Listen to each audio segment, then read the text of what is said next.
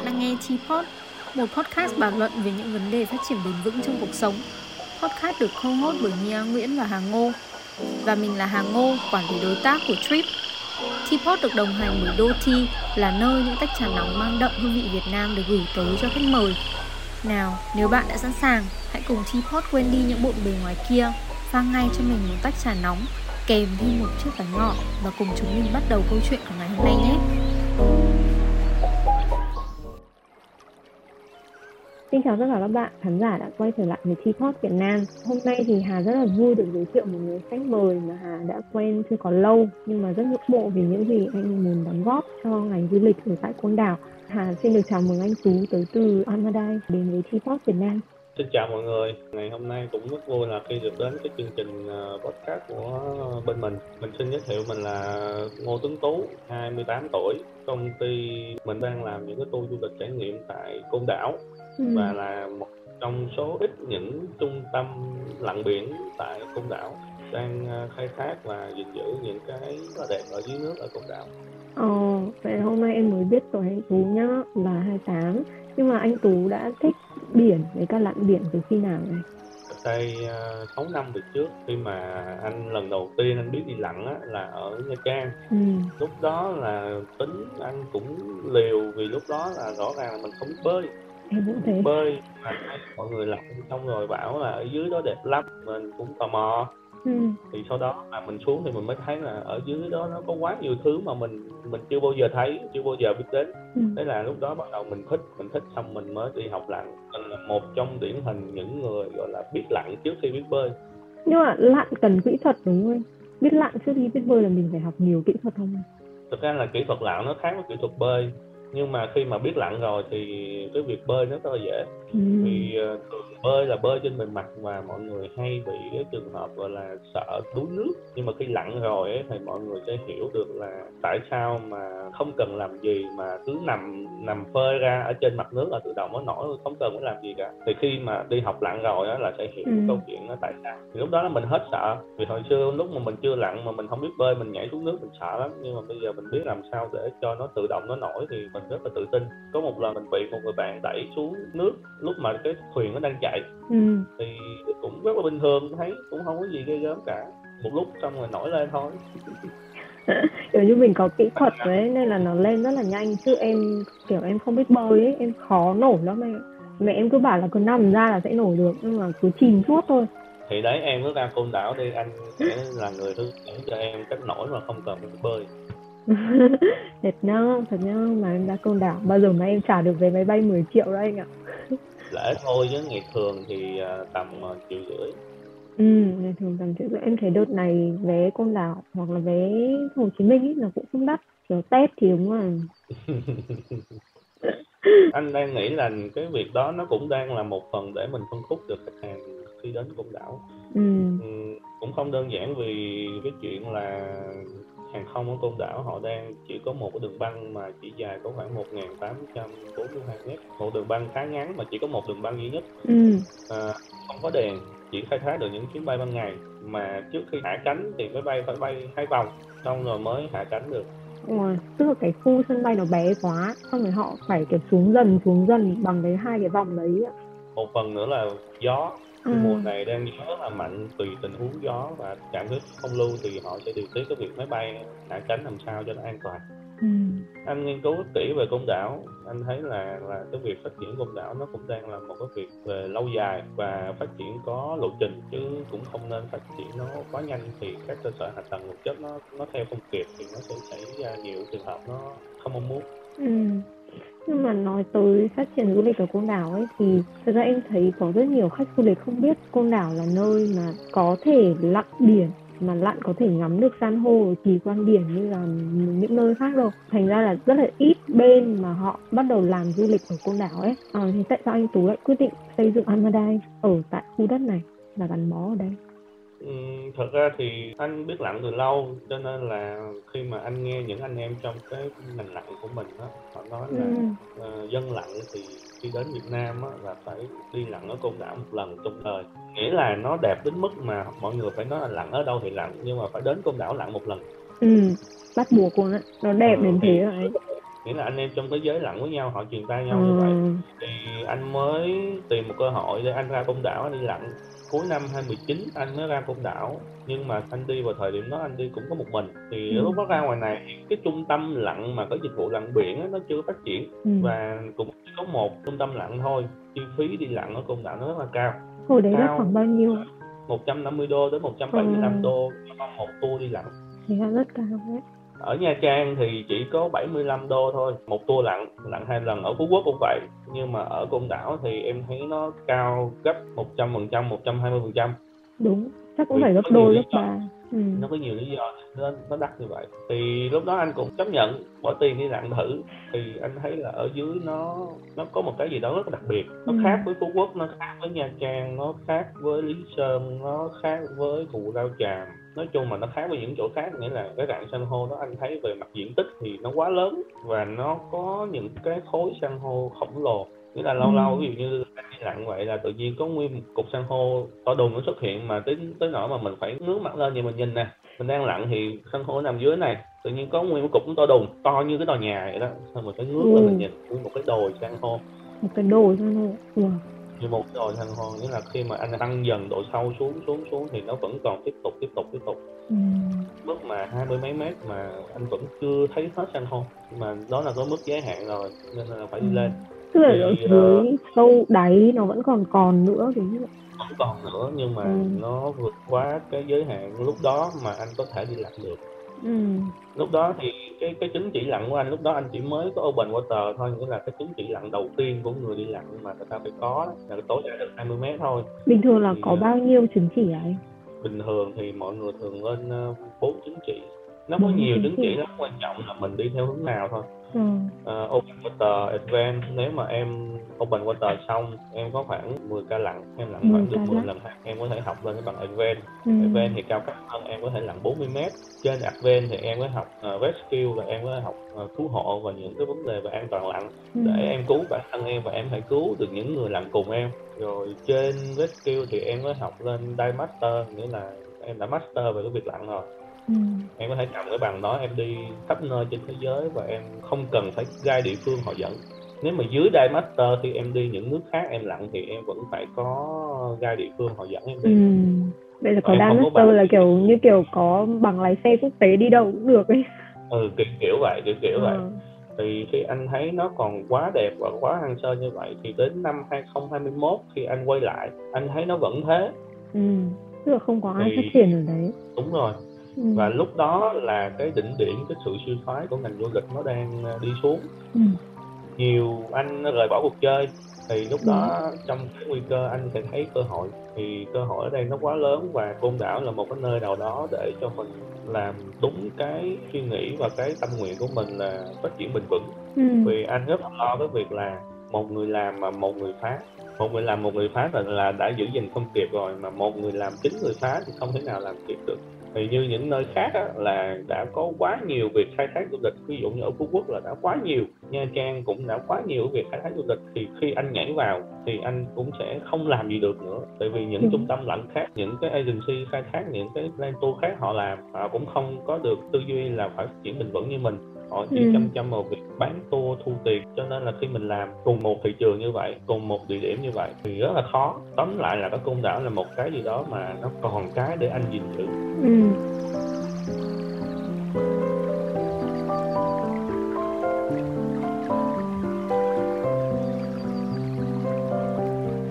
Vậy anh Tú thấy là nếu mà vừa phát triển du lịch mà vừa phát triển bền vững trong khu vực biển ấy hay là cái địa phương đó gần như là họ cần những cái yếu tố như thế nào?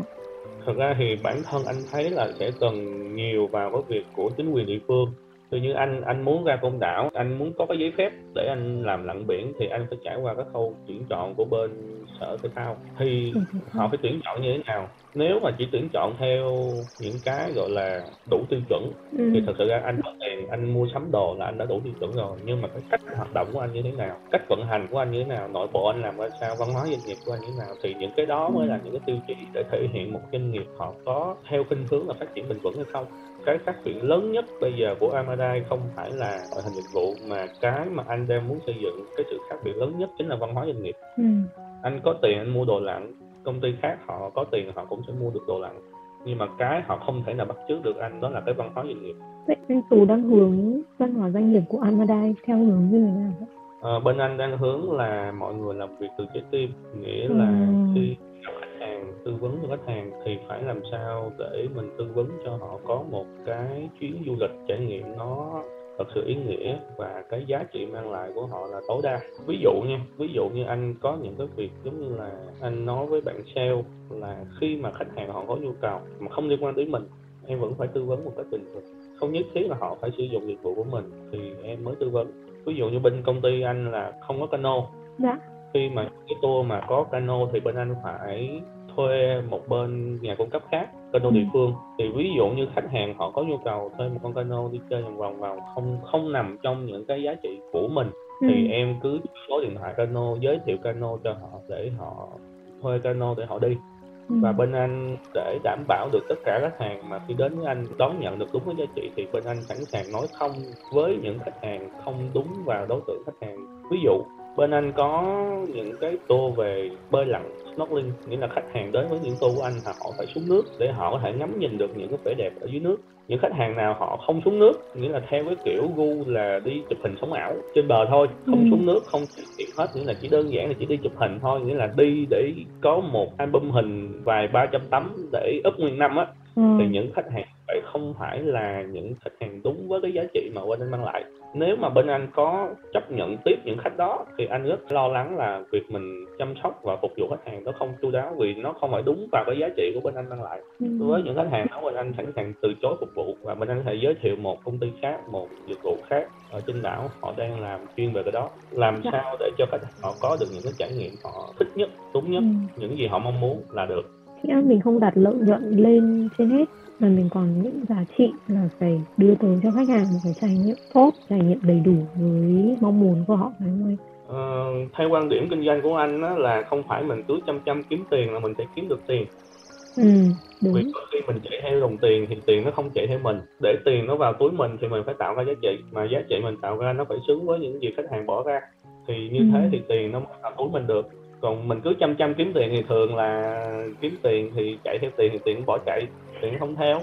Ừ, em nghĩ là thật sự rất đúng. Mình nếu mà muốn marketing là một chuyện mình phải làm thế nào để giữ chân được khách hàng để họ cảm thấy cái giá trị ở mỗi lần sử dụng dịch vụ thì đó mới là điều quan trọng. Đúng rồi nếu mà cứ chăm chăm mà kiếm tiền thì thật ra thì anh nghĩ là khách hàng họ chỉ đến một lần thôi. Vì khách hàng bây giờ họ thông minh lắm. Anh rất đánh giá cao cái sự thông minh của khách hàng. Vì khách hàng họ có quyền đi dò giá, họ có quyền cân đo đong đếm trước khi họ quyết định.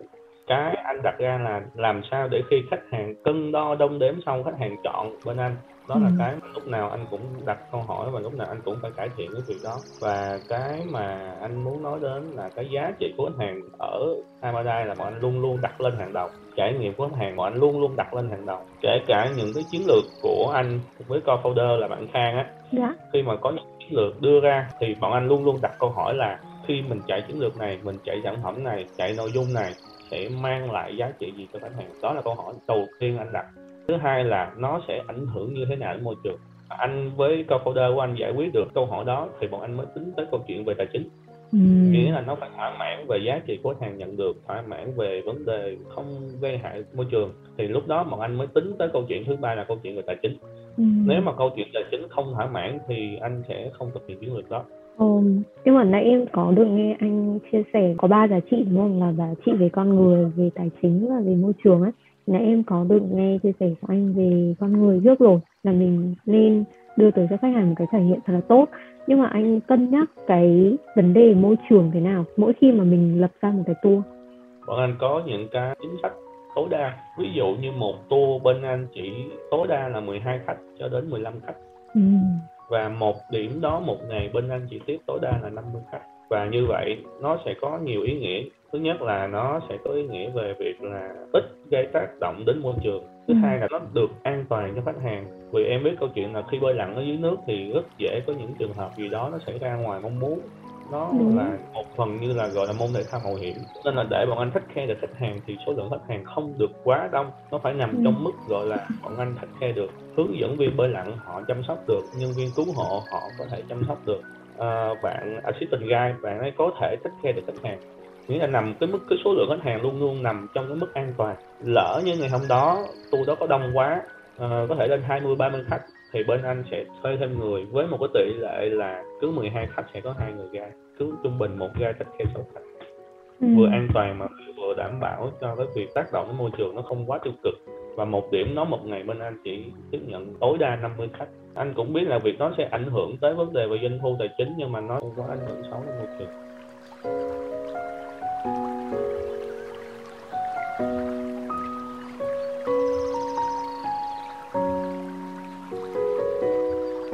mình có kết hợp với bên nào để bảo tồn san hô hay là bảo tồn cái vùng biển nơi đấy không?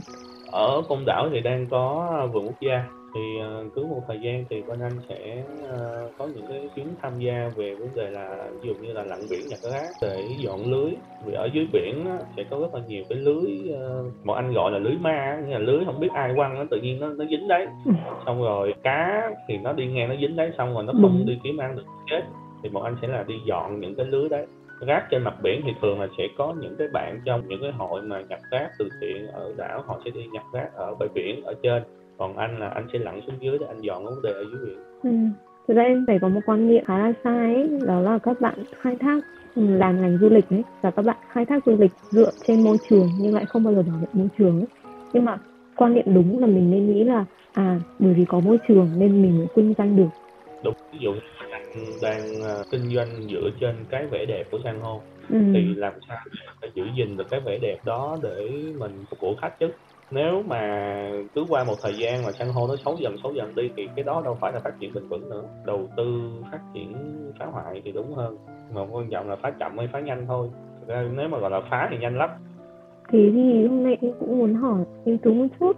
Um, về Amadai là cơ duyên nào khiến anh đã bắt đầu Amadai vậy cũng một người anh ở trong cái ngành lặn, gọi là, cái tâm huyết của anh là anh cũng muốn mở một cái trung tâm lặn riêng. Nhưng mà sau đó là anh có một cái việc riêng cho nên anh sẽ không tham gia cái dự án này của bên anh. Thì lúc đó là có ba người nhưng mà bây giờ chỉ có hai người thôi là anh anh với khang đó, khang là con cô đời của anh. Khang ngày xưa là nhân viên cũ, khang cũng có lập trường trong vấn đề về kinh doanh. May là hai anh em khớp nhau về cái vấn đề này là kinh doanh là phải tạo ra giá trị phải bền vững. Cứ chăm chăm kiếm tiền là sẽ không ổn. Thì hai anh em khớp nhau vấn đề này khang nó cũng thích biển anh cũng lôi khang vào cái ngành này khang cũng thích. Cuối cùng là hai anh em cũng quyết định ra làm cái này. Thì lúc đó anh có khang có nói với khang đó là mục đích mình làm cái này là gì? Ừ.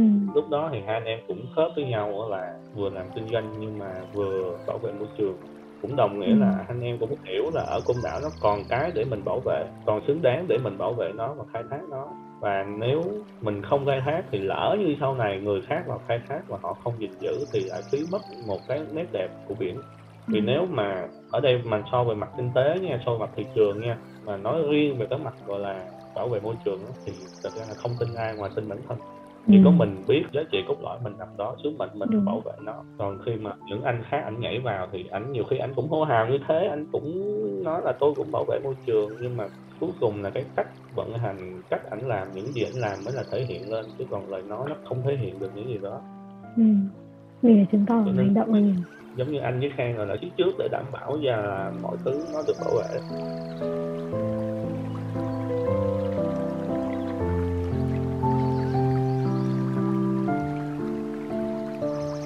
Ừ. Avatar thì bắt đầu từ năm 2020 đúng không anh? Đầu năm 2021. Đầu năm 2021 chứ Đúng rồi, đầu năm 2021. Đến bây giờ là gần được một năm. Anh thấy khoảng thời gian nào là khó khăn nhất trong cái quá trình đấy? Thực ra anh thấy không có khoảng thời gian nào khó khăn đó, có khoảng thời gian nào đó với anh nó cũng bình thường hết. Tại vì những cái khó khăn anh trải qua nó nhiều rồi tại vì anh ừ. thì anh thấy thì anh này nó rất là bình thường chia sẻ với em là anh anh đã start up năm 18 ừ. học lớp 12 anh đã cầm chứng minh nhân dân đi anh anh mở công ty anh làm ăn rồi hồi đấy là anh à, làm công ty gì á anh làm về công nghệ thông tin à. thì uh, cũng lên voi xuống chó ra thương trường thì cũng bị dập trên tay tả ừ. anh đã có ba lần anh mất hết tất cả nghĩa là không còn tiền không còn gì tài sản không còn ừ. lúc đó anh nhớ là trong túi anh chỉ còn đúng 100 nghìn ừ. mà lúc đấy là vì cái câu chuyện mà vì khi anh ra khởi nghiệp á là ai cũng quay lưng với anh kể cả là bố mẹ ừ. lúc đó bố mẹ phản đối dữ lắm phản đối cái việc anh khởi nghiệp phản đối cái việc anh mở công ty lắm bảo là uh, học xong rồi ra phải lo học đại học rồi uh, đi làm một thời gian đi rồi có kinh nghiệm xong rồi mở công ty ừ. nhưng mà lúc đó quan điểm nó khác quan điểm của anh lúc đó nó khác quan điểm của anh là có khoảng thời gian mà đi làm công ăn lương đó, nó sẽ không bao giờ cho mình được những kinh nghiệm lúc đi làm chủ ừ. ít nhất là làm chủ bản thân cho dù làm công ăn lương 40 năm 50 năm bao giờ cũng không bao giờ tích lũy được những kinh nghiệm mà mà đi làm chủ cả. Ừ. nên là lúc đó là anh anh ra ở riêng xong rồi đi làm ăn cũng thất bại lên qua xuống chó ba lần. Chưa có gì mà nó đau khổ bằng thời gian đó. Cho nên là những cái khó khăn mà của Amadai từ lúc mà tháng 2 2021 đến giờ anh thấy cũng rất bình thường. Mà ừ. anh cũng đã lường trước chuyện đó rồi cho nên là cũng không có gì phải bất ngờ cả. Ờ, nhưng mà có một cái giai đoạn khó khăn kiểu bình thường không? Nhưng mà anh vẫn thấy rất là đáng nhớ. Một cái kỷ niệm khó khăn mà à mình đã vượt qua cùng một team và để lại một cái dấu ấn rất là tốt cho anh đến bây giờ. Thời điểm đó em tưởng tượng là bọn anh khởi nghiệp chỉ với 50 triệu thôi. Wow. Em nghĩ đây là một trong những số vốn ít nhất mà em từng nghe từ một doanh nghiệp với anh. Anh khởi nghiệp lúc đó là đúng 50 triệu.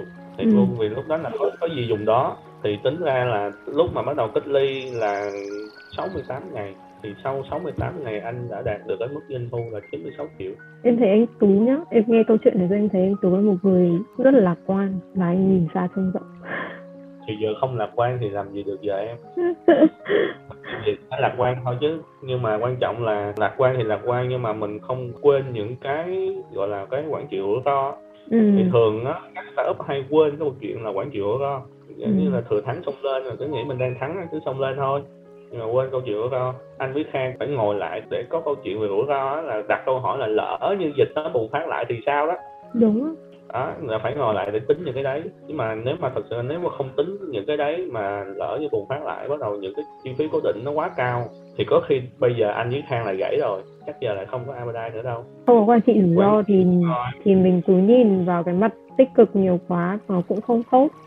Nhưng mà em nhìn vào mặt tiêu cực nhiều quá nó cũng sẽ không tốt vậy làm sao để mình cân bằng anh theo anh á là mình cứ cân đo đong đếm những cái yếu tố.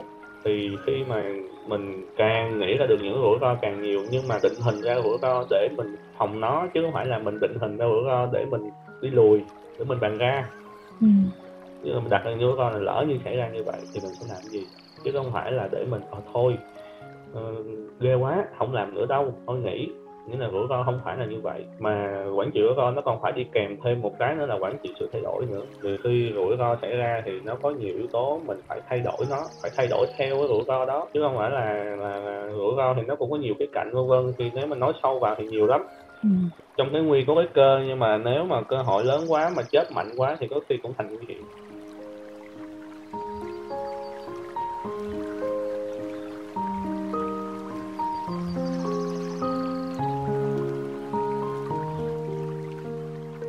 em thấy rất là nhiều startup bắt đầu mùa dịch nó họ gặp nhiều khó khăn ấy. Nhưng mà vấn đề là có khi họ chưa biết cách cân bằng rủi ro và những mặt tích cực.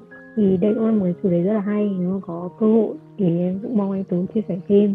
Nhưng mà bởi vì đây là một số cũng khá cận cuối năm ấy, nên tụi em muốn hỏi là anh Tú có dự định gì trong năm tới cho Amadai không? Năm tới thì bên anh đang ờ, rất là lạc quan vì bên đang tin rằng là sắp tới là mọi người sẽ sống chung với dịch và cái chuyện lockdown như rồi là sẽ tỷ lệ xảy ra nữa sẽ rất là hiếm. Ừ. mà vẫn sẽ đặt câu hỏi là giả sử như lockdown thêm một lần nữa thì sẽ như thế nào? Câu hỏi đó vẫn còn đang trên bàn suy nghĩ. Nhưng mà bên anh đang rất là lạc quan là sẽ không bị lockdown như vừa rồi nữa đâu vì vừa rồi kinh tế của mình nó đã quá bị ảnh hưởng rồi. Nếu mà lockdown thêm như thế nữa thì chắc chắn là kinh tế Việt Nam mình gãy cho nên là anh đang rất là lạc quan là 95% là sẽ không lockdown nữa. Và sắp tới là bên anh sẽ bắt đầu tạo độ phủ ở các thị trường. Khi mà đường bay quốc tế nó mở thì bên anh sẽ ờ, tập trung vào những thị trường ờ, châu Á như Hàn Quốc, Nhật Bản, Đài Loan. À, thị trường châu Âu thì anh nghĩ chắc cũng còn đang khá là căng. Châu Âu chắc căng năm sau cũng chưa đâu. Ừ thị trường châu Á trước. Nghĩa là cái chiến lược đầu tiên của anh là bây giờ phải tạo độ phủ và bên anh sẽ số hóa một số điểm du lịch. Thì bản thân anh là sinh ra và lớn lên trong cái ngành công nghệ thông tin. Ừ. cho nên là cái gì mà ở trong Amada anh đều ứng dụng công nghệ thông tin để uh, tối ưu về mặt vận hành tối ưu về mặt trải nghiệm khách hàng. Ví dụ như là sắp tới bên anh đang có một cái chiến lược là sẽ số hóa một số tour trong chuỗi sản phẩm của Abadai theo dạng là trải nghiệm 360 360 em em chưa hình dung ra nhá. Nghĩa là họ xem được ở trên internet 360 độ nhá. Đúng rồi. Ừ. em cầm cái điện thoại lên thì nó giống như là 360 trên Facebook em hay xem á. Ừ. ví dụ như là anh muốn giới thiệu là bãi biển Đầm Chầu là bãi biển à, đẹp lọt top 25 bãi biển đẹp nhất thế giới do New York Times bình chọn ví dụ vậy ừ. thì anh sẽ có một đường khách bấm vào nó sẽ lót cái hình ảnh 360 của cái, cái bãi nằm trồng khách hàng có thể xoay sang trái xoay sang phải để xem bên trái có gì bên phải có gì sau lưng có gì. Nó vẫn chưa phải là VR đâu nhé vẫn chưa phải là thực tế ảo đâu nhé nó vẫn là hình ảnh 360 thôi. Nhưng mà đây thì em một tương lai hoàn toàn mới nha vì rất ít thấy cũng ít các cái công ty du lịch mà họ làm như vậy để giới thiệu sản phẩm mà đấy thì nghĩa là bên anh đang ứng dụng công nghệ thông tin vào du lịch số nó sẽ phù hợp cho cái việc là covid nó đang ờ, làm cho mọi thứ nó sẽ thay đổi mọi thứ sẽ đưa lên internet và điều đó nó cũng sẽ giúp cho các đối tác B2B của anh sẽ dễ dàng chốt sale hơn với khách hàng vì ừ. khách hàng mà thấy được những gì mình sắp nhận được thì khách hàng sẽ dễ chốt sale hơn khách hàng sẽ dễ xuống tiền hơn. Giống như em ừ. trước khi em đi du lịch em phải xem review thì trong review đó là nó sẽ một phần nó sẽ lột tả được cái việc là ừ, đến đây nó sẽ có cái này cái này cái này những cái trải nghiệm thật của cái người đi. Thì bên anh sẽ chuyển cái đó sang hình ảnh 360 hoặc là video 360 em phải nghiên cứu cái đó cái đó cũng không có gì mới lạ đâu nước ngoài nó làm từ hồi năm 2012 2015 rồi 2012 2015 vậy nhưng mà mình mình đi chậm nhưng mà phải có những đơn vị tiên phong. Thường em thấy Việt Nam hay có thói quen ấy lẽ là phải có doanh nghiệp đi đầu phải có ví dụ thì họ mới dám làm chứ không có công ty nào mà kiểu ngay từ đầu ấy. Phải có những doanh nghiệp họ dám nghĩ dám làm. Thực ra thì anh là người không có sợ thất bại đâu vì anh thất bại nhiều quá rồi cho nên là anh đâu có sợ thất bại nữa cho nên là nói chung những cái gì mà mang lại được những giá trị cho khách hàng anh làm thôi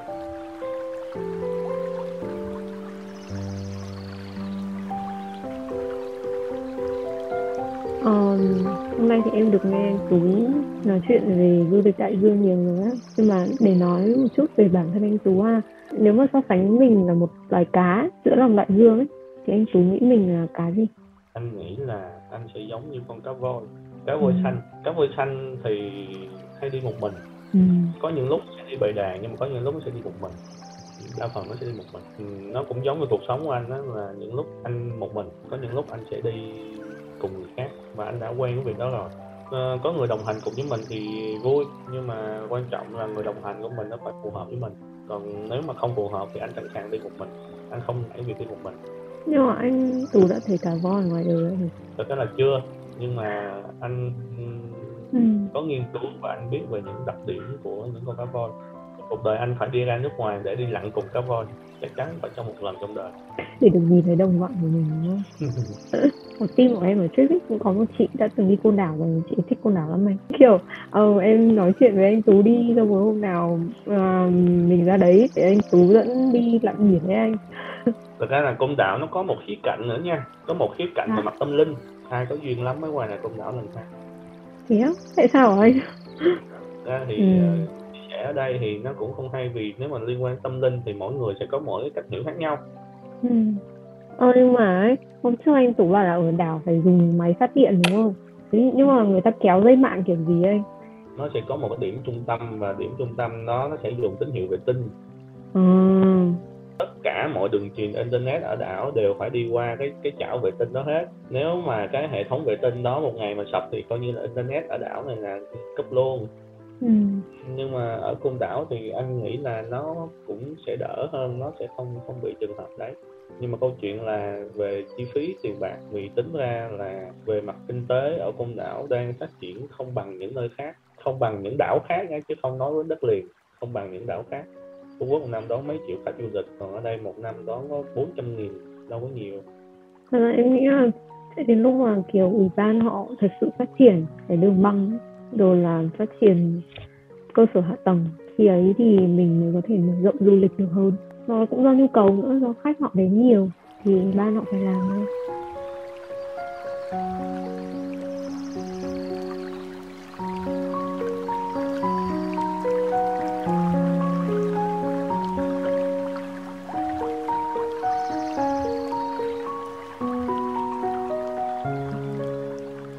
Đầu tiên thì em rất là cảm ơn chia sẻ của anh Tú đến với Chi Pop ngày hôm nay cũng như là anh đã chia sẻ rất là nhiều về du lịch biển, về Amadai cho các bạn khán giả. Mong là anh Tú cùng với Amadai trong năm 2022 sẽ gặt hái được nhiều dự định nhé. Anh cũng đang mong thế. cũng hy vọng là mọi thứ nó sẽ ờ, trở lại lợi hại chưa à, được hợp tác với bên em để có thể là nhanh chóng là mang đến những cái dịch vụ nó đúng tầm giá trị của nó đến với khách hàng và cho mọi người biết đến là ở Việt Nam mình đang có một nơi rất là đẹp đó là Côn Đảo tới đây là xin chào mọi người và có thể hẹn gặp lại mọi người vào những cái số tiếp theo Ừ, mong là những số tiếp theo cũng có anh Tú nhá. À, anh sẽ sẵn sàng thôi, bên em mời anh sẽ sẵn sàng tham gia. Dạ, đến đây thì tập podcast ngày hôm nay cũng đã kết thúc. Rất cảm ơn các bạn đã lắng nghe câu chuyện của anh Tú cùng với Amadai. Mong gặp lại các bạn ở các số lần tới.